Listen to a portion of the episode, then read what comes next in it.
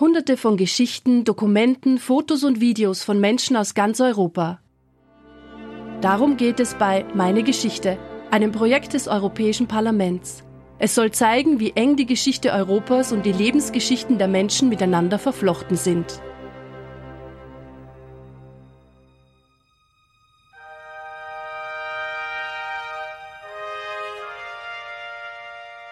Paul Collowald wurde 1923 in der kleinen französischen Gemeinde Wissembourg im Elsass geboren. Wegen ihrer Lage wurde die Region im Laufe der Geschichte mehrmals von den Deutschen annektiert. Der französische Journalist Collowald war Generaldirektor für Information bei der Europäischen Kommission und beim Europäischen Parlament. In den 1980er Jahren leitete er auch das Kabinett des Parlamentspräsidenten Pierre Pflimler Kollowald ist einer derjenigen, die die Europäische Union mit aufgebaut haben. Im ersten Teil dieses Podcasts erzählte uns Paul Kollowald von seiner Jugend. Hier, im zweiten Teil, kommt er auf sein Leben nach dem Zweiten Weltkrieg zu sprechen.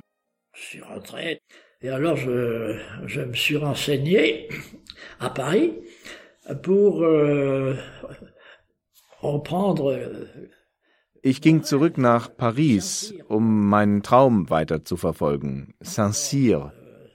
Ich schrieb einen Brief an den Leiter der Pfadfinder, auf den er sehr freundlich antwortete. Ich habe seine Briefe noch in meinem Archiv. Er sagte mir, also, ich habe mich mal umgehört, aber leider bist du zu alt, um dich für Saint-Cyr zu bewerben. Wir können dir helfen. Ich sagte ihm, na ja, ich bin jetzt in Sarrebourg und kann auf die Universität in Straßburg gehen. Also, ich habe es eher mit den Geisteswissenschaften. Warum nicht? Philo, Psycho, so nennen wir das in Frankreich, die geisteswissenschaftliche Fakultät, Philo, Psycho und, und, so weiter. Und dann hatte ich im Grunde viel Glück, weil mich das äh, interessierte. Und so machte ich dann meinen Abschluss an der Universität Straßburg. Und stellen Sie sich vor, das Institut für Geschichte der Philosophie wurde geleitet von Paul Ricoeur, äh, dem großen französischen Philosophen. Und dann besuchte ich alle Kurse von Paul Ricoeur.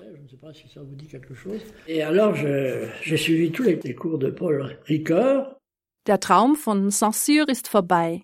Aber Paul Kollowald entdeckt eine neue Leidenschaft, den Journalismus. Je fais tout mon cursus universitaire à Strasbourg et euh, euh, ich absolvierte mein gesamtes Studium in Straßburg und weil das Haus meiner Eltern zerstört worden war, wollte ich ihnen nicht zur Last fallen. Ich sagte mir also, ich schaffe das schon.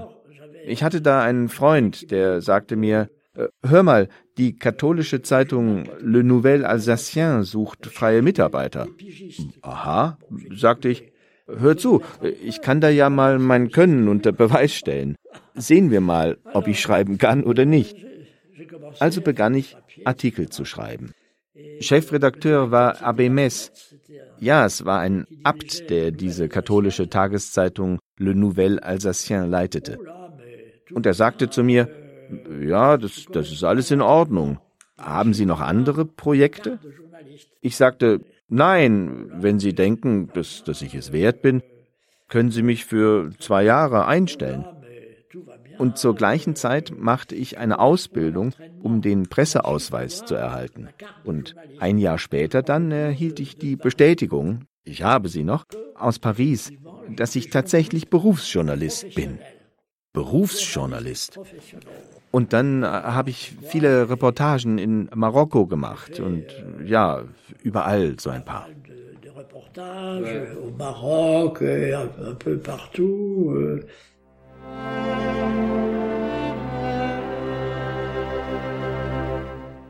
Vom 8. bis zum 13. August 1949 tritt das Ministerkomitee des Europarates zum ersten Mal im Straßburger Rathaus zusammen. Dort kreuzen sich die Wege von Paul Kollowald und von Europa. Als Journalist hat er das Glück, einen der Gründerväter der Europäischen Union kennenzulernen, Robert Schumann. Lorsque euh, à Strasbourg Als es in Straßburg im August mit dem Europarat losging, bat man also mich, den jungen Journalisten, das hat mich erstaunt, um eine fünf- bis sechsseitige Biografie, also die Biografie von Robert Schumann. Äh, das war also im Grunde genommen der Moment, in dem ich Robert Schumann kennenlernte. Ich hatte dieses Buch unter dem Arm, als ich ihn im FEC, dem katholischen Studentenwohnheim, traf, und äh, er sagte zu mir, kommen Sie, und so weiter und so fort. Und dann gingen wir zur Präfektur, und dort in der Präfektur sagte er zu mir, ich schreibe Ihnen eine Widmung hinein, aber ich werde mir das Buch ansehen. Er hatte so eine verschmitzte Art zu reden, und von da an, also seit diesem Moment, lernten wir uns immer besser kennen, und äh, ich habe Interviews mit ihm geführt. Manchmal gab er mir Exklusivinterviews für elsässische Zeitschriften. Es gab da eine Zeitschrift namens Rhythme, in der wir eines Tages einen fünfspaltigen Aufmacher auf der ersten Seite hatten. Robert Schumann von Paul Kollowald. Cinq colonnes, euh, Robert Schumann par Paul Kollowald. Paul Kollowald erinnert sich an die erste landesweite Nachkriegswahl in Deutschland, die er als junger Journalist miterlebte. Sie fand am 14. August 1949 statt. An diesem Sonntag waren die 400 Abgeordneten zu wählen, die in der ersten Legislaturperiode im neuen Bundestag sitzen sollten. Wir verfolgten die Ergebnisse. Ich war ein bisschen besorgt, weil wir nicht wussten, was bei der Wahl herauskommen würde. Aber als dann klar wurde, dass Adenauer Bundeskanzler würde, waren wir beruhigt. Und, und dann auch wegen der Bündnisse, die mit den Sozialdemokraten oder den Liberalen möglich waren. Das war eine Koalition, eine gut geführte Koalition. Und die Regierungschefs, die aufeinanderfolgenden Präsidenten Frankreichs und Deutschlands waren ein großartiges Duo. Wie wichtig das Bündnis zwischen Frankreich und Deutschland war, rief ihm in den 1980er Jahren Schumanns ehemaliger Kabinettschef Bernard Clapier in Erinnerung. Als wir uns 1983 äh, in seinen Ferien an der Côte d'Azur am Strand trafen, sagte Bernard Clapier, der übrigens eine sehr wichtige Rolle für das Verhältnis von Monet zu Schumann spielte, mir das. Ich habe es mir aufgeschrieben, weil ich es aus dem Gedächtnis nicht hätte sagen können. Glauben Sie mir, wenn es eine wichtige, komplizierte, aber gut durchdachte Fachfrage gibt und es in Bonn, ja, das war noch in der Zeit vor Berlin, und es in Bonn und Paris den starken politischen Willen zu erkennbaren europäischen Zielen gibt, dann kommt Europa voran. Und im Grunde genommen nehmen uns das unsere Partner in diesem Fall nicht übel. Das ist wunderbar, oder? In seiner Zeit beim Nouvelle Alsacien bekam Paul Kollowald auch die Schumann-Erklärung aus der Nähe mit. Am 9. Mai 1950 schlug Robert Schumann, damals französischer Außenminister, die Gründung der Europäischen Gemeinschaft für Kohle und Stahl EGKS vor, in deren Rahmen die Mitgliedstaaten ihre Produktion zusammenlegen sollten. Fünf Jahre nach dem Ende des Zweiten Weltkriegs kämpften die Staaten Europas noch immer damit, die Kriegsfolgen zu überwinden. Entschlossen, einen weiteren verheerenden Krieg zu verhindern, setzten die Regierungen darauf, die Kohle- und Stahlproduktion zu bündeln, damit jeder Krieg zwischen den Erzrivalen Frankreich und Deutschland, wie Robert Schumann es ausdrückte, nicht nur undenkbar, sondern materiell unmöglich würde. Schumann wollte, dass es nicht noch einmal zum Konflikt kommt. Euh, Sie fragten sich, äh, in der Nachkriegszeit fangen wir jetzt nicht wieder mit diesem Teufelskreis an, mit Hitler, Krieg und all dem. Äh, werden wir eine europäische Lösung finden? Das fragten sich also alle äh, und ich, der ich ein gutes Gedächtnis hatte, ging am Nachmittag des 9. Mai, ich war ja der Jüngste beim Nouvelle Alsacien, in die kleine Abstellkammer, wo der Ticker von Agence France Presse stand, der den ganzen Tag lief. Ich ging also wie üblich dahin, guckte nach und sah dann eine Eilmeldung von AFP aus Paris, in der es hieß, Pressekonferenz von Außenminister Schumann angekündigt und so weiter. Ich dachte bei mir, das ist ja was, und sagte zu meinem Chefredakteur Alphonse Urjut, hören Sie, da geht was vor. Damals gab es oft erst einmal eine Art Vorwarnung über den Ticker. Dann kam ein Titel. Was man nach und nach in Paris sagte, dort im Uhrensaal, wo auch der Journalist von der AFP war, äh, wurde dann als Text übermittelt. Am Ende hatten wir auf unserem AFP-Ticker praktisch die ersten 30 Zeilen der Schumann-Erklärung, in denen es um Frieden und so weiter ging. Ich sagte also zu meinem Chefredakteur, aber das gibt es doch gar nicht. Das ist genau die Antwort auf die Fragen, die sich Schumann gestellt hatte. Am 9. Mai habe ich das also indirekt erlebt und mich gefragt, was da vorgeht. Und dann kam die Antwort. Das war großartig. Großartig. C'est formidable. Formidable.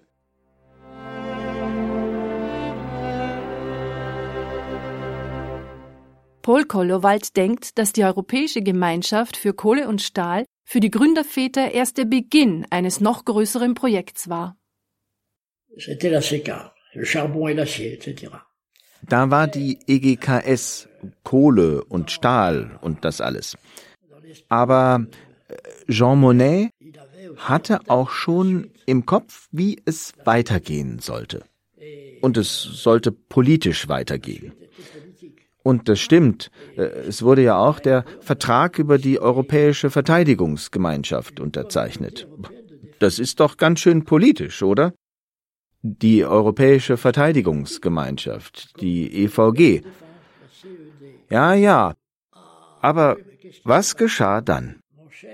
Mein lieber General de Gaulle, der seine Verdienste hatte, verbündete sich im französischen Parlament mit den Kommunisten und sie stimmten gegen die geplante politische Gemeinschaft, die die Verteidigung einschloss. Und dann, zack, war es aus. Und seitdem sprach man nur zaghaft davon, gewisse Vorhaben wieder aufzunehmen. Vom Nouvelle Alsacien führte der Weg des jungen Journalisten zur renommiertesten französischen Zeitung Le Monde. Irgendwann bekam der Korrespondent von Le Monde in Straßburg einen Posten im EGKS-Rat und ging.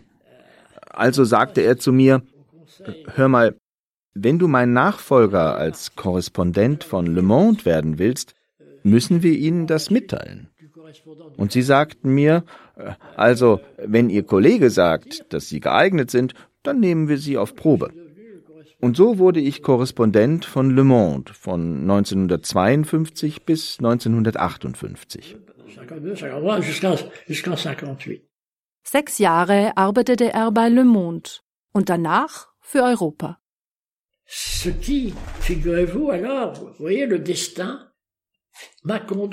Und dann, äh, stellen Sie sich vor, wollte es das Schicksal, dass ich Karriere bei den europäischen Institutionen machte. Als sich nämlich die hohe Behörde in Luxemburg niederließ, rief mich Jacques Rabier, der Leiter des Pressedienstes, an und sagte, Hören Sie, wir haben uns zwar noch nie getroffen, aber ich kenne Sie. Ich lese Ihre Artikel in Le Monde schon lange. Könnten wir uns nicht vielleicht in Straßburg treffen? Also kam Jacques Rabier nach Straßburg und sagte mir, Hören Sie, Sie sind sehr, sehr geeignet. Ich muss jetzt den gesamten Pressedienst der EGKS von Grund auf neu aufbauen. Und Sie erfüllen praktisch alle Kriterien. In zwei, drei Wochen schreiben wir im Amtsblatt eine Stelle aus. Und so wurde ich eingestellt. Und damit begann meine Karriere bei den europäischen Institutionen.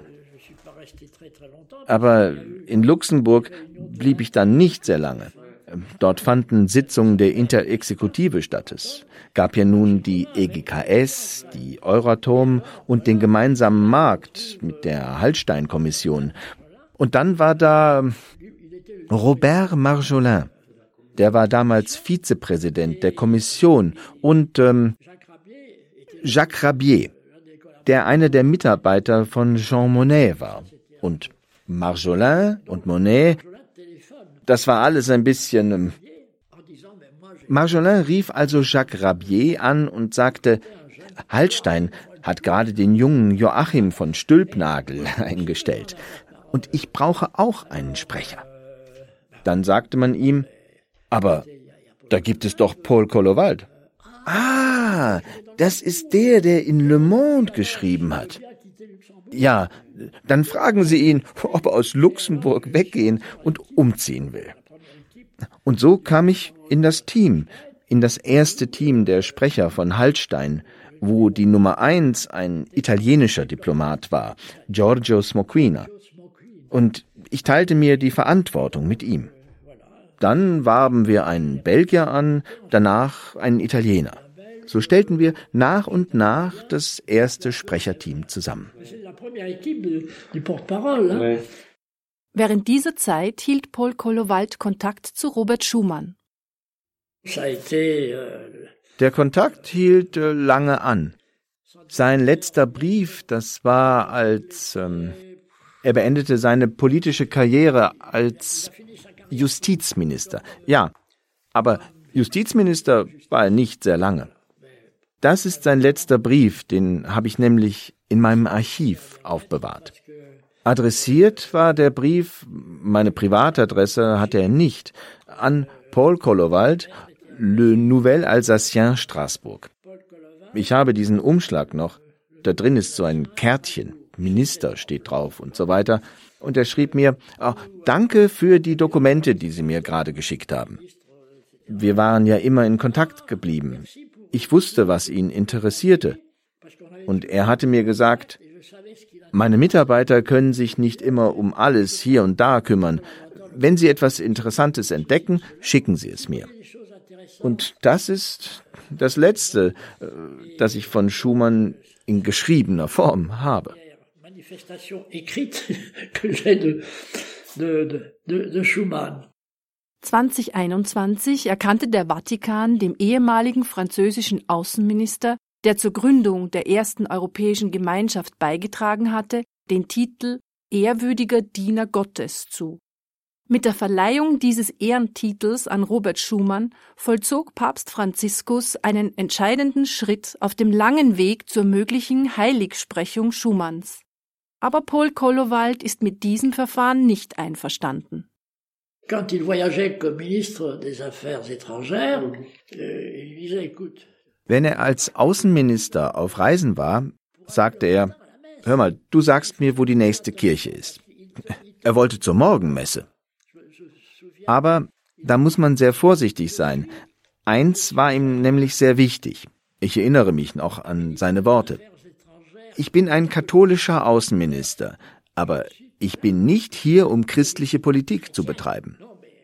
Nein, aber Sie sehen, es lag ihm wirklich daran, dass das klar ist. Das ist eine heikle Frage. Ich werde es Ihnen erklären. Also erstens war das eine Initiative seiner Mitarbeiter.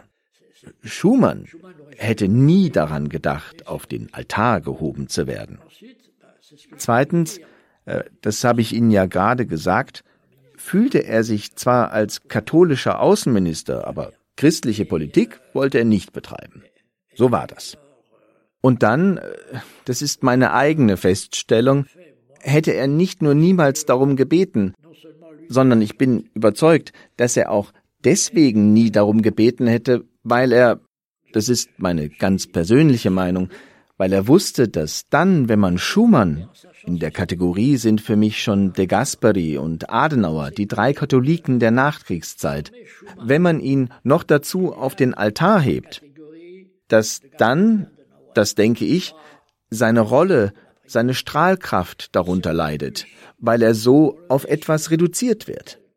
Jemand, der nicht glaubt, jemand, der Europäer ist, jemand, der Ich selbst, mir sind die Heiligen und das alles egal.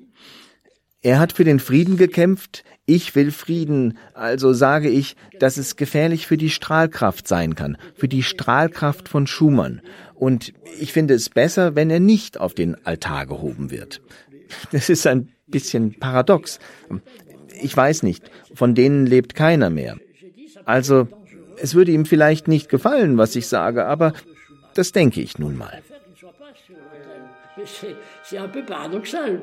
Ça, euh, je ne sais pas si il y a plus de survivants, mais peut-être que ça lui ferait pas plaisir ce que je dis, mais c'est ma conviction.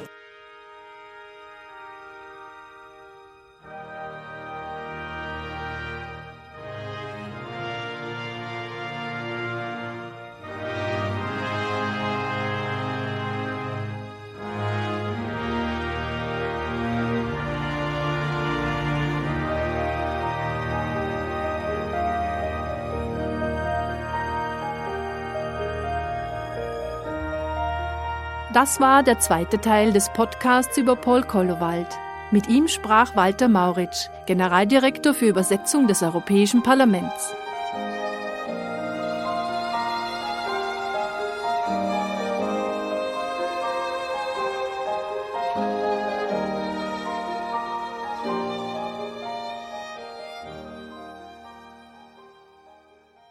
Das war Meine Geschichte, ein Projekt des Europäischen Parlaments in Zusammenarbeit mit Menschen aus ganz Europa. Sie würden gerne noch mehr Podcasts des Europäischen Parlaments hören? Suchen Sie einfach im Internet nach Europarl Audio oder besuchen Sie das Portal des Projekts My House of European History.